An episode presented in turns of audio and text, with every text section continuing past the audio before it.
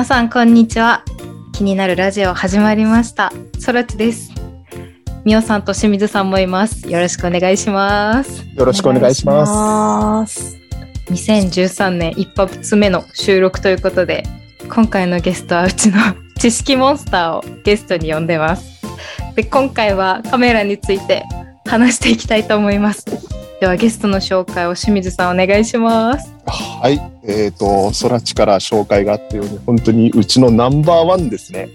うちのスタッフ まあ扱ってるのがやっぱり楽器オーディオカメラなんでみんな何かしらやっぱり趣味にしてたりとかっていうスタッフ多いんですけどもそれでもカメラ好きだけどもちょっとあの楽器のことには詳しくないとかまあ逆もそうなんですけどもまあ彼に関してはもう何が来てもどういったお客様に対してもやっぱりこの菅野君と話すのがすごく面白いと。そうですね。うちのアンケートはがきにもそう書かれることが多分一番多いんじゃないですかね。そうですね。うん。ちょっと話が長いのがたまに傷なんですけども。まあそう、ね、話が長いのと、あと全く知らない言葉で会話を進めるところがちょっとたまに傷なんですけども。すごくでもなんか定期的に社内セミ社員セミナーとかもこう開催してくれてあの、そういった知識も自分だけじゃなくてこう周りに、あの分け与えてくれる、えー、郡山店在籍の菅野誠さんですね。よろしくお願いします。よろしくお願いいたします ではここからはちょっとみおさんに菅野さんの、はい、ちょっと知識を触れていただこうかなと思ってはい、承知しました。はい、よろしくお願いします。じゃあ、かのさん、改めまして、今日は、あの、お話できること楽しみにしてました。よろしくお願いいたします。します。ありがとうございます。はい。えっ、ー、と、じゃあ、まず、あの、郡山店にお勤めっていうふうに伺ってますけれど、えっ、ー、と、今のざっくりとお仕事の内容と、ご入社のきっかけを教えていただいてもいいですか？はい。えっ、とですね、私は2020年の4月入社でございまして、もう間もなく3年経つなというところ、4年目突入間近というところでございます。まあ、毎日の仕事としては、お客様のところを回らせていただいて、えー、カメラ、楽器、オーディオ、まあ、そういったものの買い取りの、えー、査定をするという流れでございます。で、まあ、先ほど、あの、清水さんから話があったように、まあ、非常に喋るのが好きで、お客様り上がってしまうこと。比較的こう一軒にいる時間が長めなのかななんていうことも、はい。で、えっ、と、ご入社のきっかけはどういったものだったんですか、はい、え入社したきっかけは、もともと、えっ、と、興味のあるジャンルの商材を取り扱えるっていうことで、まあ、えっ、と、転職活動していた時に偶然見つけたっていうのがまずきっかけ。で、あとは家から近かったし、もともと営業やっていたので、まあ、もしかしたら役に立てるかなと思って応募しました。うん、なるほど、なるほど。あ、じゃお家が近いとかっていうことも理由の一つだった。そうですね。あの、前の仕事がちょっと通勤1時間ちょっととか、朝早い、夜遅いなんて、なんか繋がって、あったので。はい、なるほど。なるほど。そんな菅野さんなんですけれど、あの、事前に伺っている情報では、すごくフィルムカメラにお詳しいっていうふうに聞いておりまして、はい、詳しいです。はい。で、私はですね、完全にそこに素人なので恐縮なんですけれど、もう今日は、あの、いろいろ、こう、素人質問をさせていただきたいなと思っています。はい。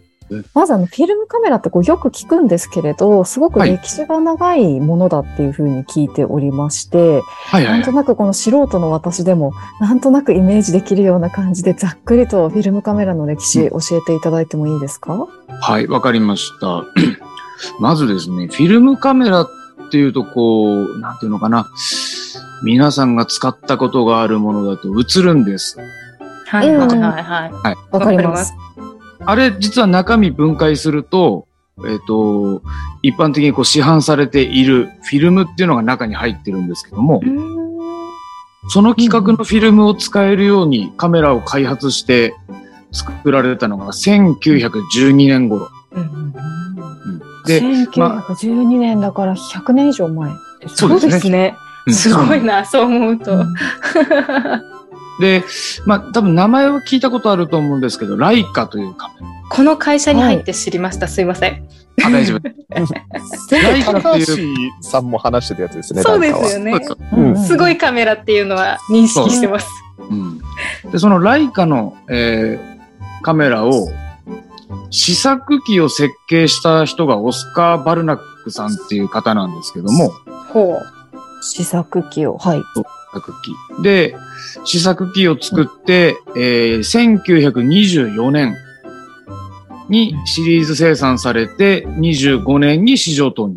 で、まあ、この1年後にし、1年後にそう市場導入したと。うんで、まあ、バルナック、オスカー・バルナックさんっていう名前の通り、えっ、と、その当時のカメラのことをバルナックライカって呼ぶことがありまして、まあ、簡単に言うとすごく古い、へーえー生産台数も限られていた、えーカメラでございます。で、、もともとはライツっていう、うまあ、エル、エルンスト・ライツ社っていう会社にいたバルナックさんが作ったカメラで、ライツカメラからライカという名前ができたというはあ言われがあります。そうはい。全然知らなかった。そうなんですね。はい。で、今はデジタルカメラも生産してまして、えーきちんとしたドイツの企業でございます。はあ、なるほど。ライカ、ライカさんという企業がですね。はいライカ。そうですね、ライカ。ね。うんうんうんあそこからフィルムカメラが始まって、で、今はライカさんに限らず、いろんなメーカーさんが作っていらっしゃるんですよね。えっとですね、フィルムカメラの生産に関してはもうほぼほぼ終焉でございます。そうなんですか？もはいう作ってないんですか、ほぼほぼです。ほぼほぼ。じゃあまだギリ作ってるってことですか？そうですね。あの、えっ、と、日本国内ではもう、えっ、と、フィルムカメラの生産はされていなくて、うんだいたい2年前くらいですかね。えっ、と、はい宮城県の名取市にあったニコンの工場で、F6 っていうカメラが国内生産されてたのが最後。ほうえーえそうなんで、そうなんだ。それが海外に行くってなって、えー国内でフィルムカメラの生産が終わったという、まあ、直近の出来事だとそういう感じですね。あ、そうなんですね。じゃあ、なんですけど、日本の製品ってすごいいいって言うじゃないですか。はいはいはい。で、最後の F6 ってなったら、はいでもそのカメラは結構貴重っていうイメージでいいんですかね、やっぱり。いや、でもですね、あのあ、ー違うんですね。まあ、もちろんあの、中古でのお値段ってはまだまだ高めのカメラではありますが、はい。一般ユーザーが使えるカメラじゃないんですよ。なるほど。うん。重い、大きい、気軽じゃない。なるほどうんうんうん。バ重くてッテリーまで全部込みで多分、ボディだけで2キロ弱とかあるんじゃないですかね、あれ。うんうんうん。結構ですね。け結構なんですよ。で、まあ、そういったカメラじゃあ誰が使うのかっていうと、プロです。プロが使っていた。あとは、ハイアマチュアというプロとアマチュアの間うんうんの、まあ、ちょっと年齢層高めの方が気合い入れて撮ってらっしゃった。カメラなるほど。へえ。なんか一気にやっぱりクロート向けなんだなっていう印象が強まりますね。そうですねあの、カメラメーカー、国内のカメラメーカーでよくあるのがですね、数字が一桁のものがプロ向けに位置するカメラとして、うん数字が一桁。はい、ラインナップが多いんですよ。ニコンだったら F、初代の F っていうのが F だけなんですけど、2、3、4、5、6。うんキャノンだったら、まあ今だったら EOS1DX とかですね。あと、まあ 5D とか。うんうん機種の番号の数字が一桁ってことですか？そうそうそうそうそう。そういうこはあ、そういうのがあるんですね。今一番新新しいキャノンのやつだと R3、3番です。R の3番。これがプロのモータースポーツのカメラマンが使うカメラとして、えー受け入れられ始めてます。はい。受け入れられ初めている。ああ、なるほど。でそんな中で、こう、菅野さんは、菅野さんご自身も、はは、どういうカメラを使っていらっしゃるんですか？はいえっとですね、私が使ってるカメラは、この間調べたんですけど、なんかシャッター音が聞こえるな。私も思いました。カシャカシャ。私使ってるカメラは2009年のカメラで、ほうほう EOS7D っていうデジタル一眼レフを使ってます。デジタル一眼レフ。うんうんまあどうしてよそのカメラを、あ、ごめんなさい、選ばれたんですか？まず、キャノンに、キャノンのカメラを選んだ理由が、周りの友達がみんなキャノンだったんです。ほうほうほう。その当時はオリンパスを使ってたんです、私。うんで、山に行くにも、うんえーどこか旅行に行くにも、うんうんみんなキャノン持ってるのに私だけオリンパスなんで、レンズの交換ができなかったんですね。ちょっと貸してよ。なるほど。あ、はいはい貸し借りをするんですね。そうなんです、そうなんです。うんうんうんうん。私の友達っていうのは本当プロで今写真やってる人間がいるんですけど、はい。まあ仕事で使おうと思ってやっぱ当時も買ってたんでしょうね。やっぱいいレンズを買うわけですね。はいはいはいはい。ただ簡単に1本30万とか40万とかしちゃうので、すごい。なかなかおいそれと買えなかったんですね。うん確かに。なので、まあその友達が持ってないレンズを私が買っておいて、ちょっとその望遠ズーム今度運動会やから貸してよって言って借りて。その間に、あの、俺のこの、このレンズ貸しとくから、あの、代わりに持っててって言って、貸し借りをするっていうのがしたくて、キャノンに移った。なるほへど。そうなんだ。で、まあ、キャノンのカメラ EOS50D っていうのを確か2004年か5年くらいかな。結構前に買って、で、動き物を撮るようになったんです、その頃。動き物というと、例えば？例えば、人が走ってる様子とか、はい。乗り物が走っていく様子とか、うんうんうんうん。要は、なんていうのかな、目で追っかけるのも大変なぐらいのスピードのものをこう、ババババババッと連射しながら撮るみたいな。うんうんシーンが出てきまして、いその EOS50D ってカメラではちょっと耐えきれなくなったんです、性能的に。うん、なるほど、なるほど。あ、もうブレちゃうってことですか？撮ってたら。ブレというかですね、1秒間に撮れるコマ数が5コマか10コマかってなると2倍ヒット率が変わるんで、ヒット率って何ですか？ちゃんと映る率です。はいはいはいはいはいはい。要は、ブレブレブレ、当たりブレブレブレブレ。うんうんうんうん。っていう写真が連射スピードが遅いと全部ブレになっちゃうことがある。あなるほ。ど。わかりやすい。わかりやすい。わかりやすい当た。り当たり、大成功、当たり当たり、ブレブレ。大成功出る。はい。そう、大成功出るように、連射スピードが速いカメラを、まあちょっと手に余してる人がいて、譲ってよって言ったら、ああ、いいよって言って譲ってもらえて、まあ今も使ってるっていう感じです。なるほど。あなるほど。じゃあ、よく動くものは連射スピードが速いものを選んだ方がいいんですね。そうですね、そうですね。ふむはいふむふむふむ。ちょっと、あの、もう一回カメラのメーカーの話に移りたいなって思うんですけれど、日本ってすごくあの、何ですか、もう世界に名だたるような、あの、はいメーカーさん、たくさん、ニコンさん、キャノンさん、オリンパスさんとかあると思うんですけど、あの、菅野さん的な一番の推しメーカーってあるんですか？うーん、難しいところなんですが、まあやはり、やはり今一番使ってるカメラはキャノンなんで、はい。キャノン推しですね。キャノン推し。キャノン、キャノンどういうところがいいんですか？いや、実はですね、あの、キャノンのどこがいい、ニコンのどこがいいっていうのは、実はその、はい使ってる人によってやっぱ変わってきちゃうんですよ。うんうんうんうんうん。まあそうですよね。うん。例えば、はい。風風景を見たままきっちりくっきり撮りたいっていう方は、はい。意外とニコンを選ぶ。ほよー。はいうんうんうんそうなんで。あの、買い取りに行って、まあ、ご高齢の方、70代、80代くらいの方で、うん部屋に風景写真貼ってあったら大体もうニコンかなみたいな想像がつく。へえ面白い。わかるんですかそれすごいなでうんうん。色をきれいに、まあ、見たものをきれいに残すってなったら、まあ、キャノンってなる可能性もありますけども、はい。例えばですね、スポーツ関係に行くと多分キャノンの方がちょっとシェアは高いと思う。スポーツ、さっき言ったスポーツカーとかそういう速いものを取るってことですか？そうそう。ね。はい。ああの、ちょっと話脱線するんですけど、オリンピック皆さん見ます？見ます。ーはい。はい。どこ、どこ見てます？競技ですよね、多分。競技を見ますそうね。なんうん私はレンズの色を見てます。色をあの、カメラマン席あるじゃないですか。は。はいい。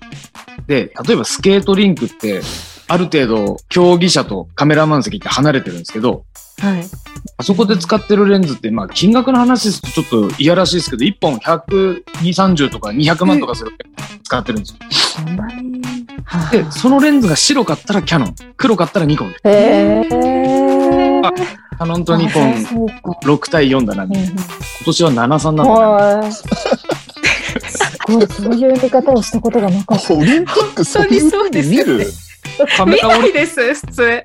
あれ、菅野さんちなみに今回のワールドカップは？ワールドカップはですね、はい。あんまり、あんまり言え言いたくないんですけど、あの、見てなかったですね。見てないんですか？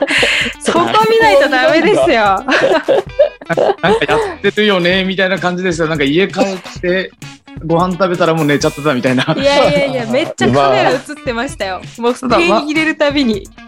ただですね、あの、ワールドカップとかオリンピックっていうのは、実は市場投入される前のカメラが使われてることもあって、あなるほど。あ、だからアマチュアの手にはまだ渡らないものそうそうです、そうです。そうですあの、うん私の知ってるプロのカメラマンは、市場投入される1年半くらい前からキャノンの最新のやつ使ってて、あの、モータースポーツにミラーレスカメラなんてってやっぱり言われてた時期があるんですけど、やうんっぱそのプロの方が使った意見をメーカーが吸い上げてブラッシュアップして、カメラの基本性能とか、ちょっとしたこう、うんメーカーの開発が気づかない気づきを収集して、はあなるほど。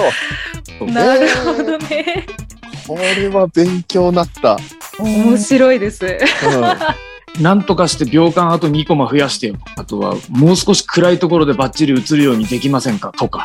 ほうほうほうほうほう。ん。えーでもそういうフィードバックをじゃあこうメーカーさんにお渡しして市場投入前にこう改善されていくということなんですか、そうです、そうです。で、あとは、今のカメラって、まあ中身、ほんと簡単に言うとパソコンみたいなもんでコンピューターが入ってるので、うんうん。後からでもその、機能改善っていう、アップデートが入入れられるようになったらそっかそっか。はいはいはい。うんうんうん。本当ですね。パソコンみたい。うんそうそう。だから、例えばオートフォーカスの精度が上がりましたので、ファームアップしてくださいとか、うんうん。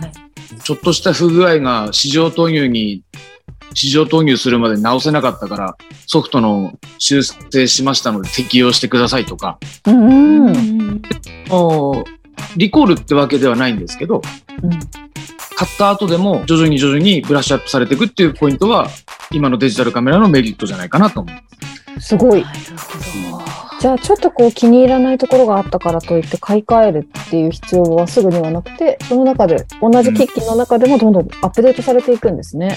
そうですね、あの、個人からの意見っていうのはなかなか通りにくいんですけど、うんうん。市場でそれが騒ぎ始めると、メーカーもちょっとして、あ、これ直さなきゃいけないな、みたいうんうんうんな動きになるっていうケースはあります。なるほど。全然知らなかった。そういう世界があるんですね。本当ですね。すごい勉強になる、全部が。面白いです、聞いてて。あれですよ、皆さんが一番使うであろうスマートフォンのカメラの機能も実ははい。見えないところでアップデートしてるから、徐々に徐々に変わってたりもするんです。スマホって、なんか、16.1とかっていう、都度アップデートあるじゃないですか。それもアップデートってことですか？それとも、あの、機種を買うたびにうん。アップデートされるってことですか、あそれはですね、実は2つあって、はい。うん。ハードウェアを改善しなきゃどうしようもないアップデートはやっぱり iPhone13 から14じゃちょっと変わってるとか、うん次出る15ではここまで変わりますとか、レンズが広角になりますとかですね。例えば、そこじゃなくて、うんと例えばそうだな、ピントを合わせる、まあ、オートフォーカス精度って言うんですけど、ピントを合わせる精度が暗いところでより、えー精度が高くなりましたとかですね。うんそういったアップデート。難しいですかね。いや、なんかあのイメージできます。うんなんとなくですけど。うんああ、そうなんだ。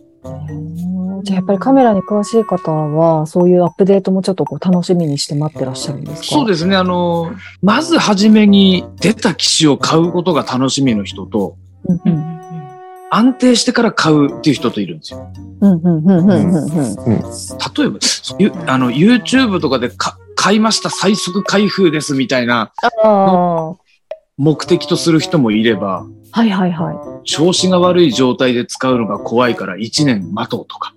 うんうんうんうんで、安定してきた情報をネットで収集して、よし、ここで買おうって言って、1年後に買う人といるわけ。菅野さんはどっちタイプなんですか？気持ちは前者。気持ちは？前者。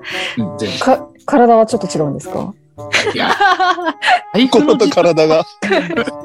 財布の事情は、やっぱり、なかなか覆らないので、そうですよね。あの、いそうそういつまでも買えなくてうん、指加えてる人です。私は、正な直。るほど。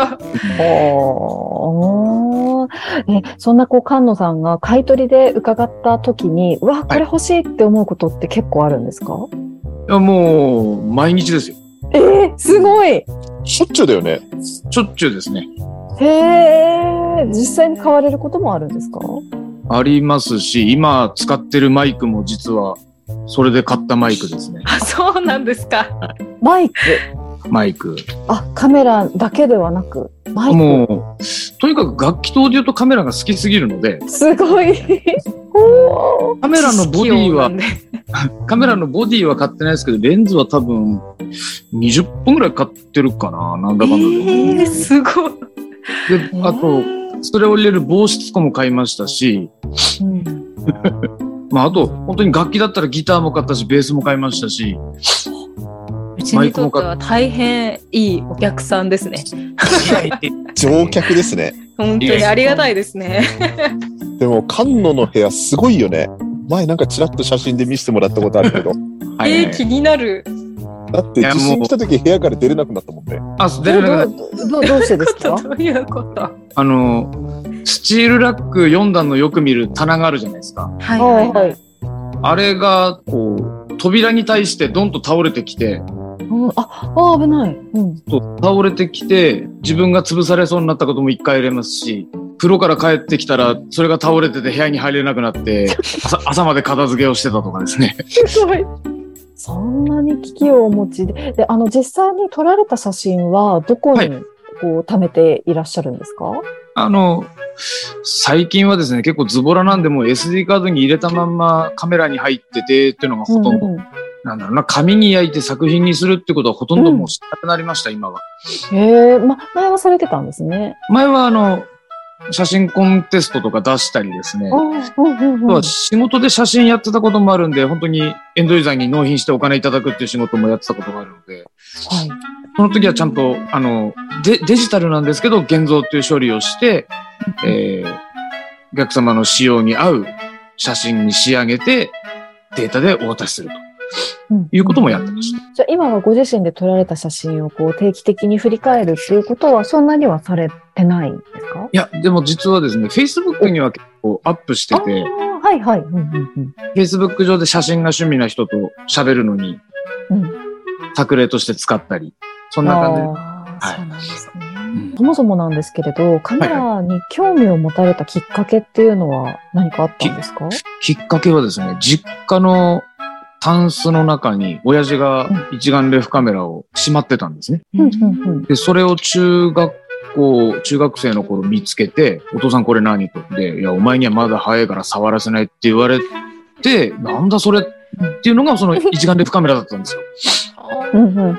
で、私あの、運動が全然ダメなんで文化系の部活をずっとやってたんですけど、高校に入って写真部があったんです。で、部員が誰もいなくて、でも家にカメラあるしなと思いながらやらせてくれって言ったら、まあ、ある機材でしかできねえけど、やってみって言われて、やり始め。うん。うん。でそこで白黒の現像までは自分でできるように、あの、見よう見真似でやりました。へへー。ー撮って、現像して、紙に焼いて作品にするっていうところ一通りのプロセスは、まあ、当時はできましたね。今ちょっとむ難しいですけど、今は難しいんですね。今はですね、あの、はい。写真に関する原材料の高騰というですね、財布を痛める事情と、はい。現像液や、あ使った後の現像液の処理が個人では無理なんですね。へーちなみにその、そういう現像液ってどうやって処理するんですか？あの、学校とかだったら多分参拝を回収する業者がいて、何とでもなったの、当時は。なるほど。うんもちろんあの写真屋さん、街の写真屋さんでも同様です。産業廃棄物、まあ、危険物として処理をする形ですけど、まあ、昔の昔は、ここで、あの、あんまり大きな声で言えないですけど、水道にジャバーって流すっていうケースもあったらしい。うんえーやばいっすね、普通に。お客様からも聞きます。さすがに今流せねえからな。いや、そうですよ。やば。なるほどね。そうすると確かに。あだから今、ーお客様のところで、はい引き伸ばし機っていう、ちょっと今まで出てこないワードが今言うんですけど、引き伸ばし機っていう現像に関する機械が出てくるんですけど、はい。そればっかしはなかなかにこう、あの、なんていうの、お仕事、仕事上厳しい評価になってしまうことがありますね。そっか。昔は使われていたけど、今なかなか使う環境を作るのが難しいからってことですか？そうなんです。フィルムカメラのアイテムの中で、引き伸ばし機は非常に行き先が難しい。扱いが難しい、厳しいっていうところがありますよね。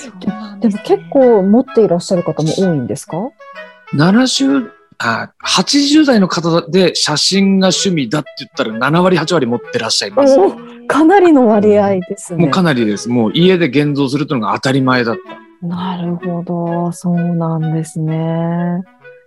じゃあ、きっかけは中学校の時にカメラがあって、そこから部活で、やって。うんうん。で、ずっと、あじゃあもう本当に人生の中での長いお付き合いなんですね。そうですね。もう25年ぐらいカメラずっと触ってますかね。なんだかんだで。素晴らしい。いや、でもこれだけお詳しかったら確かに買い取りでお会いになるお客さんもお話しされてて楽しいですよね。そうですね。うん。まあ、おかげさまであの仕事が楽しい状態がずっと続くんです。私。なんてことでしょう。素晴らしい。ちょっとちゃんとあの仕事やることはやりますよ。やることはやるんだけど、喋ってるといつの間にか終わるっていう。すごい。え素ー、敵ですそうなんね。うん。ほど。えちなみに、私はあの、冒頭でも申し上げたんですけれど、カメラ完全に初心者で、はいはい。あの、ただ撮ることは、うんあの、好き？あ、収めたいし、収めたいなって思う瞬間はあるんですよね。で、はいはいそうカメラ買ってみようかなっていう話を家族の中でもしているんですけれど、はい。そんな初心者の私が、えっと、主に撮りたいのは、まあ、子供とか、あとお料理とかなんですはいはいけれど、はい。っていう場合、何からどう選んだら良いですか？例えばテーブルの上に乗ってる料理と、うん、うん、うん。お子さんがちょっと走り回ってわーわーキャーキャー。うん、うん。撮るくらいだと、実はスマートフォンで8割くらいいい写真は残せるんですよ。あなるほど、ただなるほど。スマートフォンじゃできないことがあるんですね。うん、うん。え、それは何ですか？レンズを取り替えて、例えばちょっと昔流行りましたけど、背景がとろーっとボケてて、あ、はい、はい。テーブルの上のパスタの一部分だけピントがあって後ろがぼぼぼやけてる写真ってあるじゃないですか。はい、はい。ああいう写真をですね、撮りたいなと思ったら、やっぱりレンズ交換できるカメラの方がいいです。レンズ交換できるカメラ。うん、うん、うん。今、そうだね、よく聞く言い方だと、ミラーレス一眼ってやつですね。あ、聞きますね。はい。はいうんはい。レンズが交換できるのに、昔ほど物が大きくない。お化粧ポーチにはちょっと入らないけども、まあ、ちょっと可愛げなカメラバッグも売ってるので、それにレンズ1個、2個入れて、まあ、旅先持っていく。うん、うん、うん。で、ちょっといいなと思って風景で、あ、こっちはこっちのレンズかな、こっちは撮るんだったら、ぼやけるレンズかな、みたいな感じで選んで使っていくっていう形でうん撮ると、今まで自分の目で見てた。ものよりも、例えば料理だったら、あ、このレンズで撮ったらこんな美味しそうに見える。うん、うん、うん、うん、うん。お子さんの写真を撮って、目にバチッとピント合わせてるんだけれども、背景はとろーっとぼやけてくれて、被写体だけが浮き上がってくる。うん、うん、うん、うん。実はこれ iPhone とか使うと、あの、ポートレートモードっていうのがほとんどできちゃう。あ、なんとなくぼやける機能ありますもんね。なんとなくぼやけてますよね。あれは画像データをぼやかしてるので、あ撮るには簡単なんですけど、ちょっと不自然に見えちゃうことがあるんですよ。わかります、わかります。輪郭がちょっとなんかこう縁取ったみたいになって後ろがパンってぼやけてる。それはうんレンズを交換して撮るぼボケ方とは全然違うので、はあ、なるほど、なるほど。だ。あじゃあ、スマートフォンとカメラの、あの、なんていうんですか、きちんとしたこう本格的なレンズを使って撮った写真、一番すぐわかる違いってそのぼかし、ぼやけ具合なんですか？今の流行りの写真で言うとそのボケ具合でしょうね。あの、スマートフォンを別に悪く言うつもりもないし、私もスマートフォンで、えっと写真撮るので、全然こう、マイナスイメージはないんですけど、なんていうのかな。くっきりかっちりテーブルの上のものが無理な体勢を取らずパチンって撮れるのが実はスマホなんですよ。うんうんうんうんうん。だけど、一眼レフカメラ、ラーメン屋に持ってって、レンズ忘れたら、立ち上がって椅子の上に立って撮ったこともあるぐらいです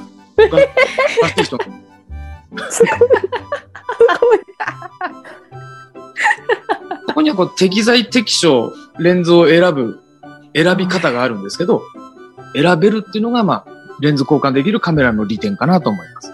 うんうんうんうんなるほど。じゃあ、初心者の私が買うとしたら、まずは、えっ、と、こう、レンズを変えることができるカメラ。そうですね。カメラはい。ミラーレス。っていうのははい、ミラーレス違う。えっ、とですね、ニコンはラインナップが少ないです。キャノン多めです。女性の方が持つのにも可愛げ、ちょっと角が取れた丸みを帯びたボディ。黒だけじゃなくて白もある、ありますね。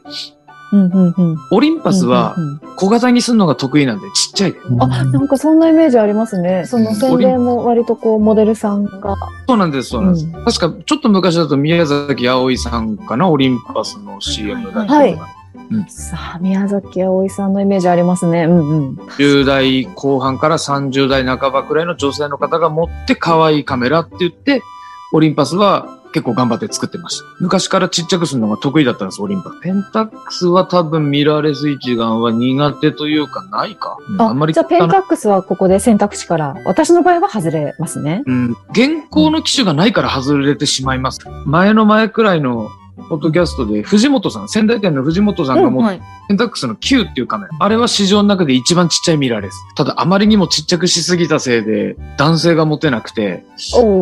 あとレンズのラインナップがちょっと少なかったんですよ、当時から。うんうんうん。だから、こう、新しいボディも出ないまま生産計画が終わってしまったはずです。だから、そうだな、家電量販店に行って、キャノンとオリンパスあたりを見てうん、正直言うと、初めて買おうかと思う方がミラーレスを見るんだったらば、どっち選んでも大丈夫です。なるほど、なるほど。うんキャノンかオリンパス。オリンパス。お伺いしながら思ったんですけれど、これもきっと使いながら好みとか分かっていくものなんですかね？そうですね。まあ、一つは周りにどっちのユーザーがいるかも重要かもしれない。あ、そうだ、そうだ、そうだ。そうすると、さっきおっしゃってたみたいに、レンズの交換ができて楽しめるから。そうですね。ああ、あと学んだ。うんううんん、誰かに聞くにも、ニコンのユーザーにキャノンのこのカメラの使い方を教えてくださいって言っても、そうそうどっちも使える人って多分あんまりいないんですよ。だから正直言うと私ニコンがすごく苦手で、ニコンの、なんだろうな、セミプロ機出されたところで多分写真ろくに撮れないと。うんうんうん。操作の仕方も違いますか？なんか難しそうに聞こえますけど、ちゃんとあの、簡単モードもあるし、撮りたい写真の種類からモードが勝手に選ばれるっていうのもありますし、うんうんあんまり怖がらないで量販店で触ってみるのがいいと思います。触って、好みの、もう直感とかで決めてもいいんですかね、最初は。まあ最初は、あ、この、このボディかわいい、この色かわいいって、なんかカメラっていうと、黒か銀のイメージあるじゃないですか。あ、あります、あります。うん。でもやっぱそこ女性の目を向けたいから、メーカーさんはカメラで白っていうのを作ったんですよ。うんうんうんうん。本来カメラはですね、あの、なんて言えばいいのかな。映すものによりますけど、カメラが映っちゃまずいんで黒いんですよ。うんうんうんうん。白いものが目の前にあって、例えばメガネで反射してカメラが映ってるなんていうケース実はあるんですね。ああ、なるほど。その時黒い方が映り込みにくいんで、はいはい。黒が多かったんですけど、そういうことなんだ。そうなんですよはい。今はまあそういう撮り方よりも持つ楽しみ、持つ、持ったかあっていうところが、やっぱりね、カメラを買うって言ってもこう、女性の方の意見も優先してあげないと、お父さん方カメラ買いにくいっていうことも正直あるので、なるほどですね。性能よりも可愛さっていう風な、うーん、売り方を好まれる人もいるっていうことです。なるほど。でもなんかわかる気がしますね。カメラを持ってるこう自分にちょっと、なんか憧れちゃうとみたいなところはありますね。決まりそうですよね。持ってるだけで、うん自分が。ね。そうですよね。ええありあがとうございます。一緒に量販店に行けたらコーディネートできます。いや、一緒に行くんですか？結構、面白いですね、それもそれも。それはもう普段お世話になってるみおさんなので。い、やいやいやいやいや。えでもすごいそれは心強いなと思いました。やっぱりその感覚とは言っても結局きっと量販店に行ったら、たくさんある中でどう何から選ぼうって絶対なっちゃうだろうなって思ったので、がガイドしてもらいたいですね。3、4時間出れなそうですね、家電量販店から。3、4時間じゃ足りないんじゃないですか？足りない。マジですか。それこそあのけ結婚する前なんてヨドバシカメラに行ったら平気で6時間とかいます。やだ ややだとかやです。それは最初どこ見るの？やっぱ当時はカメラコーナー見てうん自分のボディとレンズ持って行ってあ、自分でも持ってくんだ。そうです店員さんと仲良くなってからの前提なんですけど自分のカードに取っていいかっていう話とレンズ自分のにつけていいかっていう話をちゃんと agree 取ってトラさあー大抵それは OK してくださるんですか？そうですねあの大体まあ私が行ってるヨドバシカメラの店員さんはいつでもどうぞどうぞあ、かのさんって言ってくださる方もいるぐらいなんで。すごい。さすがですね。いえいえ。あれ？ちょっとあれですよね、余談ですけど、菅野もともとヨドバシカメラさんに就職、あれですよね。内定もらってましたよね。え、もらってたんですけど、ない、な、なんていうのかな？一次面接 OK だったのかな、確か。うんうんうんで最終の答えをもらう前に別な会社の本ちゃんをもらったので、ヨドバシを、まあ、蹴蹴ったっていうとなんかあれですけどね、ヨドバシには行かなかった。あでも今はお客さんとして愛していらっしゃるんですね。なんだかんだで多分物買うときヨドバシが多いですね。まあ土地。あ一番行きやすい電気屋っていうのもあるんですけど、ーうんうんうんうん。家族のもの、家族が何を買いに行きたいっていうのを先に買って、うん。ちょっと他見ててくれって言って、カメラコーナーに行って、どうもこんにちはって言って、なんかいいレンズ出たんですかって言いながら触って。あれちなみに、そのパパの姿は、ご家族はどういう風に言ってるんですか？家電量販店のパパの姿は。うんとですね、実はあんまり反対はされてなくて、おーすごい。へで、まあ、妻は欲しいものが決まって行ってバチンと買ってすぐ出たい人なんですけど、うんうん。うちの息子らが電気屋はそこそこ好きでですね、ーああ、同じ血ですかね。うん。子供らが見たいものを見せた後にちょっと時間くれって言って、まあ私が少しカメラコーナー行って見るなんていう形で。大体それはごご家族と行かれるときは神藤さんお一人の時間はどのくらいあるんですか、5分。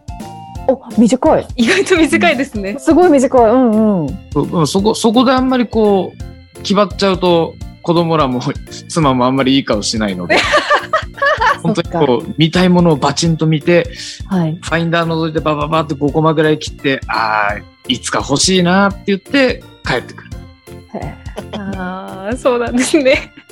先週、先々週、年末か、年末は休み入ってから2回連続でヨドバシに行って、おー2回とも5分ぐらいでしたね。パパ早く帰ろうって言われて。